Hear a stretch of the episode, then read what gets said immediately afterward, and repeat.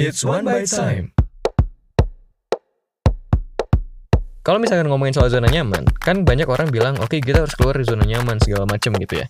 Tapi yang menjadi pertanyaan gue adalah, apakah dengan keluar dari zona nyaman kita harus mengorbankan enjoyable-nya kita terhadap suatu momen? Itu yang jadi pertanyaan gue gitu loh. So, hi hi hi, welcome to the One Bite at Time podcast. This is the first bite, right? Yap, gue namain ini first bite, not first episode. Lu bisa tahu alasannya kalau misalkan lu ngedenger trailer yang kemarin udah gue upload.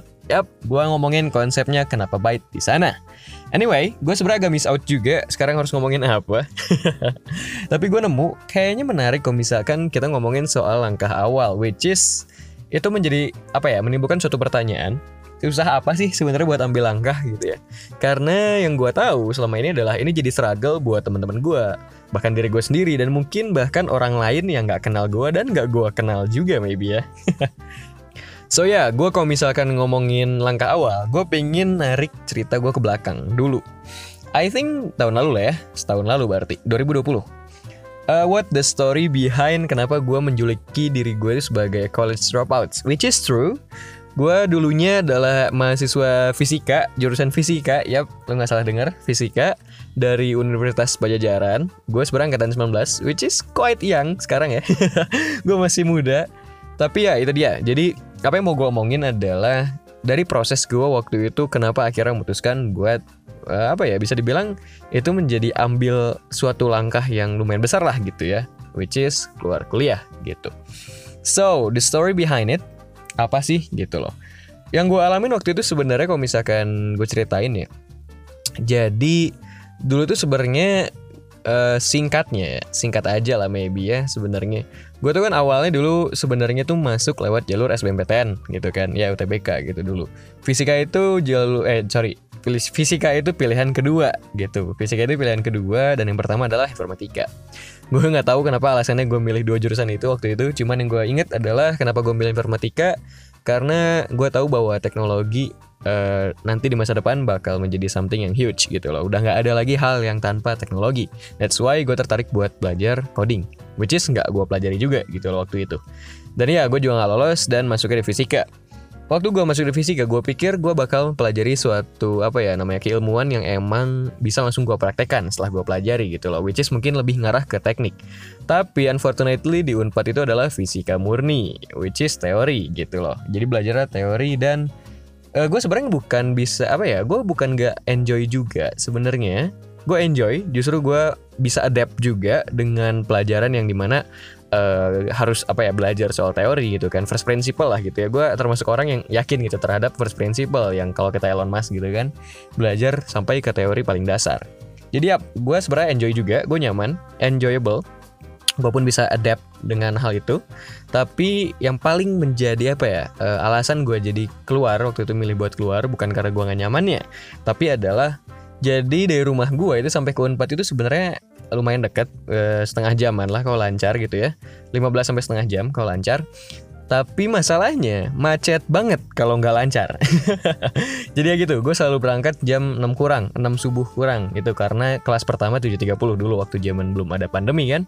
Jadi waktu itu gue selalu berangkat jam segitu, uh, di mana kelas pertama itu 7.30 dan gue udah nyampe ke kampus itu sekitar jam 6 lebih lah waktu itu gitu loh. Nah, yang di mana gue harus nunggu lebih daripada sejam kan. Itu alasan pertama, kita soal waktu nih gitu ya. E, coba inget-inget lah ya, soal waktu nih. Gue dari jam 6 lebih sampai 7.30 ada sekian lah ya, satu jam lebih gitu kan. Yang di mana itu waktu senggang. Nah, terus abis itu kan let's say gue masuk kelas, terus abis itu ada istirahat e, senggang 20 menit, abis itu kelas lagi segala macam, which is emang emang padat kan kalau misalkan e, eh, IPA gitu, apalagi fisika gitu terutama gitu kan dengan praktikum segala macamnya. So waktu itu gue mikir, yang kedua nih gue mikir, Gimana kalau misalkan gue bisa manfaatin 24 jam selama sehari gue itu lebih maksimal daripada hanya sekedar gue berangkat jam 6 subuh, kurang dari jam 6 subuh bahkan. Karena kalau misalkan lebih dari jam 6 udah pasti macet berangkat kurang dari jam 6 subuh terus akhirnya gue kelas kelas ke kelas terus habis itu balik sore dan mas dan pasti macet lagi gue nyampe rumah itu saya maghrib kalau misalnya ada kegiatan apa apa di kampus itu juga. Terus akhirnya langsung ngerjain tugas praktikum laporan segala macam dan gue baru tidur nantinya gitu.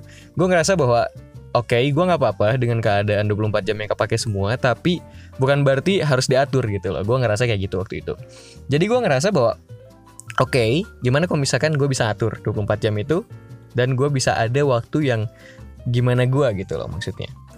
Dan kebetulan waktu itu sebenarnya alasan ketiganya adalah eh uh, gua lagi sempat waktu itu semester 1 kan gua waktu itu emang keluar di mau masuk ke semester 2 di semester 1 itu gua di akhir-akhir tuh punya ide kebetulan. Dan gue punya ide yang yang akhirnya ngelahirin uh, Slenserin gitu loh sekarang Nah, si ide ini tuh jadi waktu itu emang masih kasar banget. Gue cuman sekedar let's say oke, okay, gue punya ide buat uh, tech company gitu kan, yang di mana produknya adalah di bidang jasa on demand service app dengan fokusnya di daily errands gitu loh. Bahkan kalimat sesingkat ini pun belum bisa gue pikirin waktu itu, masih ya acak-acakan gitu kan, gue mikirnya gitu loh. Nah, akhirnya waktu itu gue milih keluar karena itu. So, ya mungkin bisa dibilang basically idealisme dan egoisme dari seorang anak muda lah gitu ya waktu itu alasannya. Tapi apa yang gue dapeti adalah setelah hal itu gitu ya. Itu setelah gimana ceritanya. Tapi apa yang gue rasain setelahnya juga dan apa yang gue rasain di saat itu. Gue cuman fokusnya adalah di dalam bagaimana kalau misalkan gue bisa bisa memaksimalkan waktu dalam 24 jam yang tadi gue bilang sesuai dengan apa yang gue inginkan. Di sini bukan berarti gue apa ya namanya soal zona nyaman ya let's say kita ngomongin soal zona nyaman gitu. Apa yang gue pikirkan adalah kalau misalkan ngomongin soal zona nyaman, kan banyak orang bilang, oke okay, kita harus keluar dari zona nyaman segala macam gitu ya. Tapi yang menjadi pertanyaan gue adalah, apakah dengan keluar dari zona nyaman kita harus mengorbankan enjoyable-nya kita terhadap suatu momen? Itu yang jadi pertanyaan gue gitu Jadi apakah dalam kita keluar dari zona nyaman, itu harus menderita juga gitu? Karena menurut gue adalah, kita juga bisa untuk keluar dari zona nyaman dengan hal-hal yang emang kita enjoy juga gitu loh walaupun emang itu let's say bikin stressful atau itu jadi bikin kita capek atau segala macam tapi kalau misalnya itu enjoyable it's fine. Ya kan? Justru better gitu kan. Jadi di situlah pikiran gue uh, ada di dua titik itu. Yang pertama adalah 24 jam yang tadi. Yang kedua adalah kenapa kalau misalkan gue keluar dari zona nyaman itu lebih ke hal yang enjoyable bukan hal yang emang akhirnya terpaksa gitu atau dipaksakan. That's it. Maybe mungkin ke sana dulu lah ya soal langkah awal. Jadi kalau misalkan narik ke yang belakangnya adalah uh, eh, gue waktu itu waktu mau ngambil langkah awal yang quite big lah gitu ya. Gue punya dulu waktu itu akhirnya mikir bahwa oke okay, persiapan yang pertama adalah gue tahu uh, kenapa gue mau untuk mengambil langkah itu. Dan yang kedua adalah gimana cara gue ngambil langkahnya dan alasan di situ gue apa ya landasan untuk gue ngambil langkah itu apa.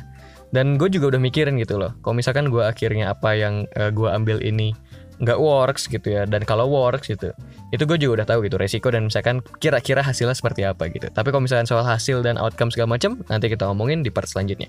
So that's it. Gue dalam langkah mengambil langkah awal gitu ya. Bukan berarti akhirnya nekat gitu aja. Karena persiapan juga butuh walaupun lo juga orang yang nekat. That's it. So ya yeah, mungkin itu buat first part. Thank you yang udah dengerin. And ya yeah, see you in the next part. Have a nice day